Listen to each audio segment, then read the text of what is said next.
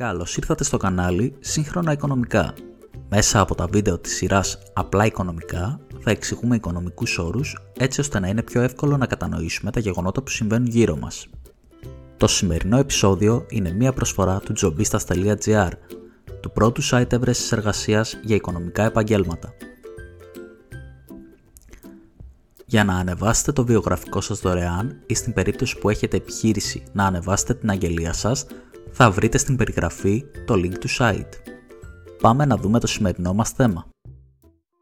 Ανώνυμη εταιρεία η ανώνυμη εταιρεία είναι ο βασικότερος πυλώνας της σύγχρονης οικονομίας. Αποτελεί τον ευκολότερο τρόπο να κάνεις μια επένδυση, να αγοράσεις μια μετοχή που διαπραγματεύεται σε μια οργανωμένη δημόσια αγορά, δηλαδή ένα χρηματιστήριο, ρισκάροντας μόνο τα λεφτά που θα δώσεις για τη συγκεκριμένη μετοχή και όχι την υπόλοιπη περιουσία σου, δίχως μάλιστα καμία υποχρέωση ασφάλισης στον ΕΦΚΑ. Πάμε να δούμε τώρα τι είναι οι μετοχές, πώς λειτουργεί μια ΑΕ, αλλά και μερικές διαφορές που έχει από την ΙΚΕ, τη νομική μορφή με την οποία έχουν τα περισσότερα κοινά. Μετοχές. Η ανώνυμη εταιρεία είναι κεφαλαιοχική εταιρεία, της οποίας το κεφάλαιο είναι διαιρεμένο σε μετοχές.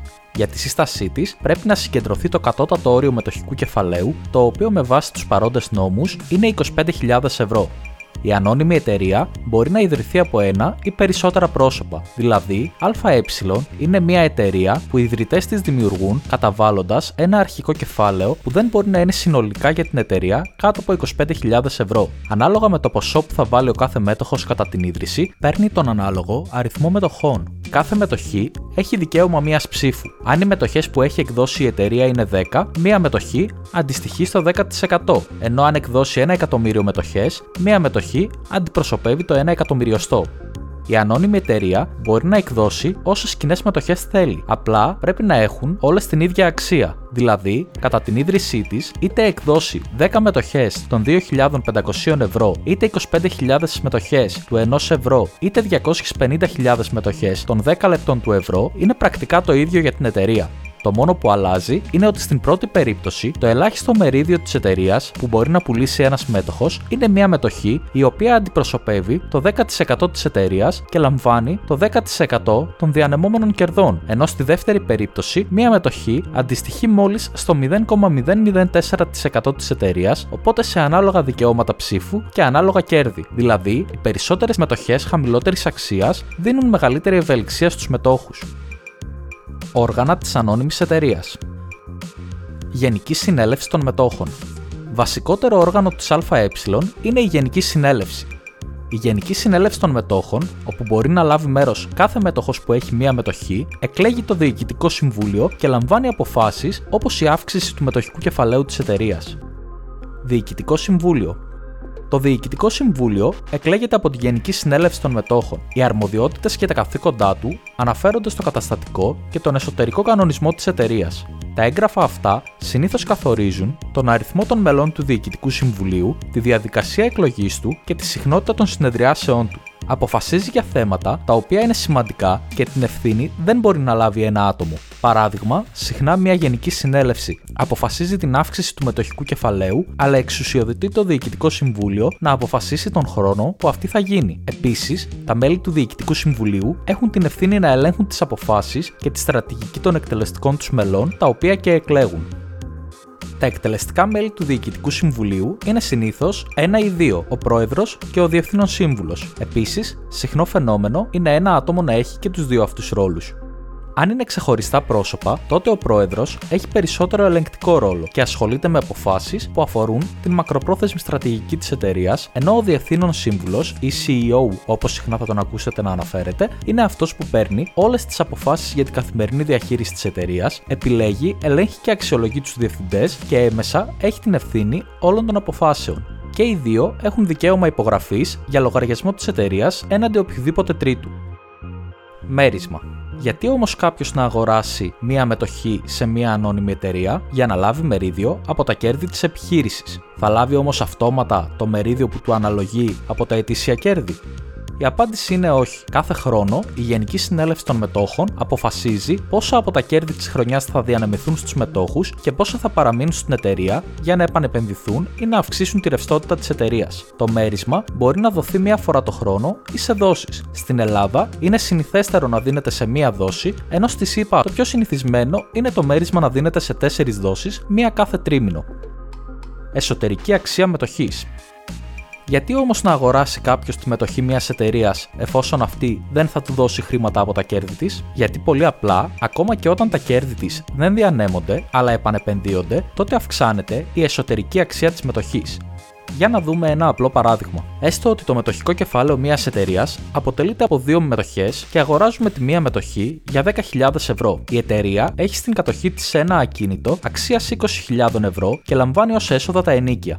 Για την ευκολία του παραδείγματος, θα υποθέσουμε ότι η εταιρεία δεν έχει καθόλου έξοδα η εταιρεία δεν δίνει καθόλου μέρισμα, αλλά με τα έσοδα 2.000 ευρώ το χρόνο μετά από 5 χρόνια αγοράζει ένα ακόμα ακίνητο αξίας 10.000 ευρώ. Η εταιρεία νοικιάζει αυτό το ακίνητο αυξάνοντας τα έσοδα και τα κέρδη της. Τώρα, ακόμα και αν συνεχίσουμε να μην λαμβάνουμε μέρισμα, εκεί που είχαμε μερίδιο 50% σε περιουσιακά στοιχεία αξίας 20.000 ευρώ, δηλαδή μας αντιστοιχούσαν 10.000 ευρώ, τώρα μας αντιστοιχεί περιουσία αξίας 20 συν 10 ίσον 30 δια 2 ίση με 15.000 ευρώ.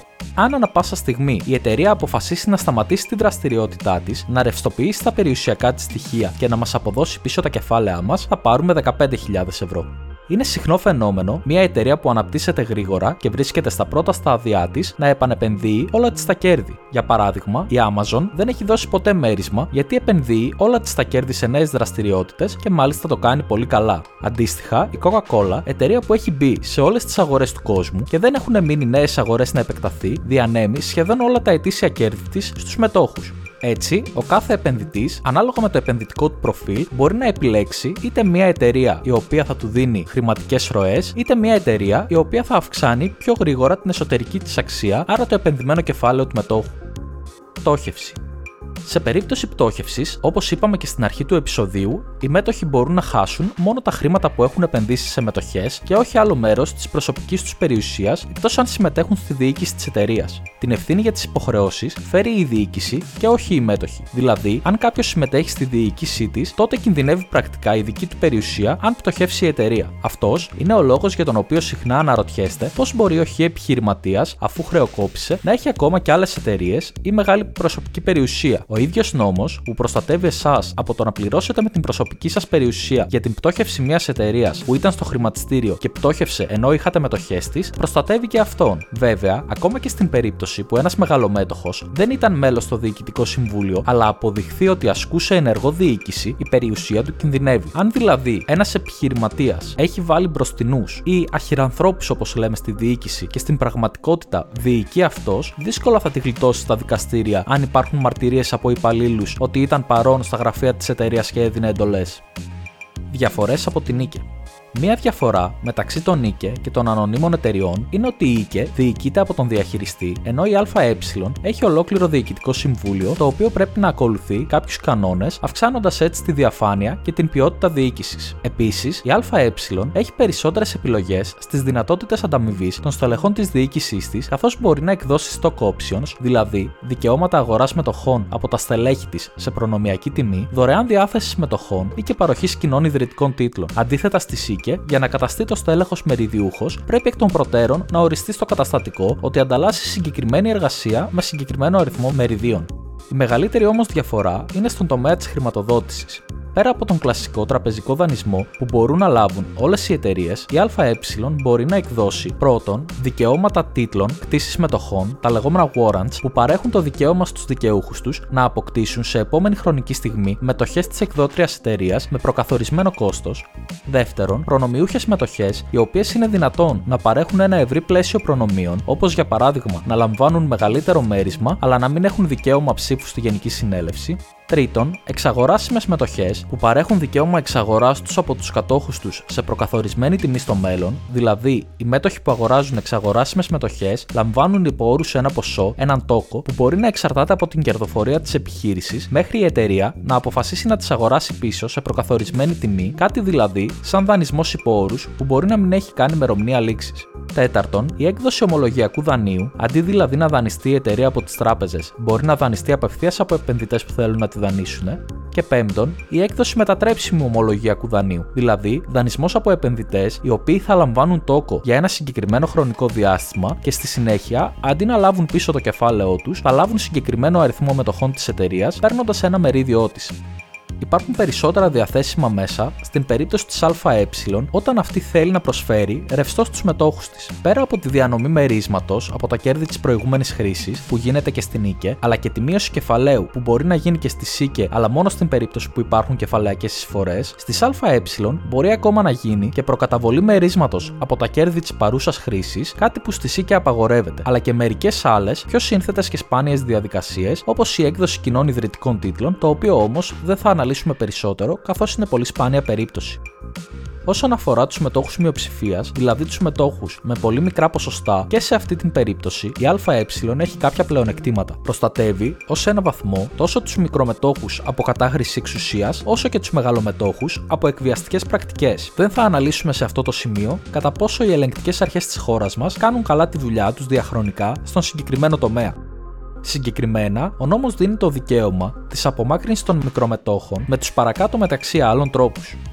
Α. Μέσω της δυνατότητας παρέχεται υπό προποθέσει στους μικρομετόχους που κατέχουν λιγότερο από το 5% του μετοχικού κεφαλαίου να αξιώσουν δικαστικά πρώτον την εξαγορά των μετοχών τους από την ανώνυμη εταιρεία και δεύτερον την εξαγορά των μετοχών τους από τον μέτοχο πλειοψηφίας που κατέχει περισσότερο από το 95% του μετοχικού κεφαλαίου. Β. Μέσω της δυνατότητας που παρέχεται υπό προποθέσει στον μέτοχο πλειοψηφίας που κατέχει περισσότερο από το 95% του μετοχικού κεφαλαίου να εξαγοράσει τις μετοχές των μειοψηφούντων μετόχων. Γ. Μέσω της αύξησης τακτικής ή έκτακτης του μετοχικού κεφαλαίου, καθώς και Δ. Μέσω συνδυασμού μείωσης και αύξησης του μετοχικού κεφαλαίου.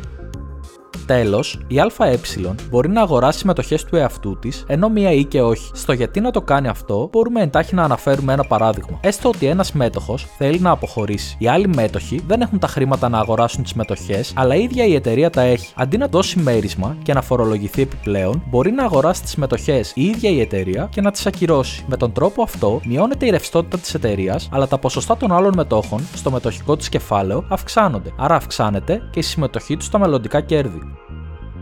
Αυτά για την ΑΕ.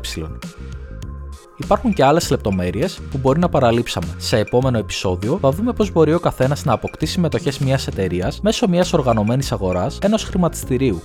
Όσα αναφέραμε δεν αποτελούν επενδυτική ή νομική συμβουλή, αλλά έχουν καθαρά ενημερωτικό και ψυχαγωγικό χαρακτήρα. Για επενδυτικές συμβουλές απευθυνόμαστε σε έναν πιστοποιημένο επενδυτικό σύμβουλο και για νομικές συμβουλές σε έναν δικηγόρο. Σας ευχαριστούμε πολύ που παρακολουθήσατε το σημερινό μας επεισόδιο.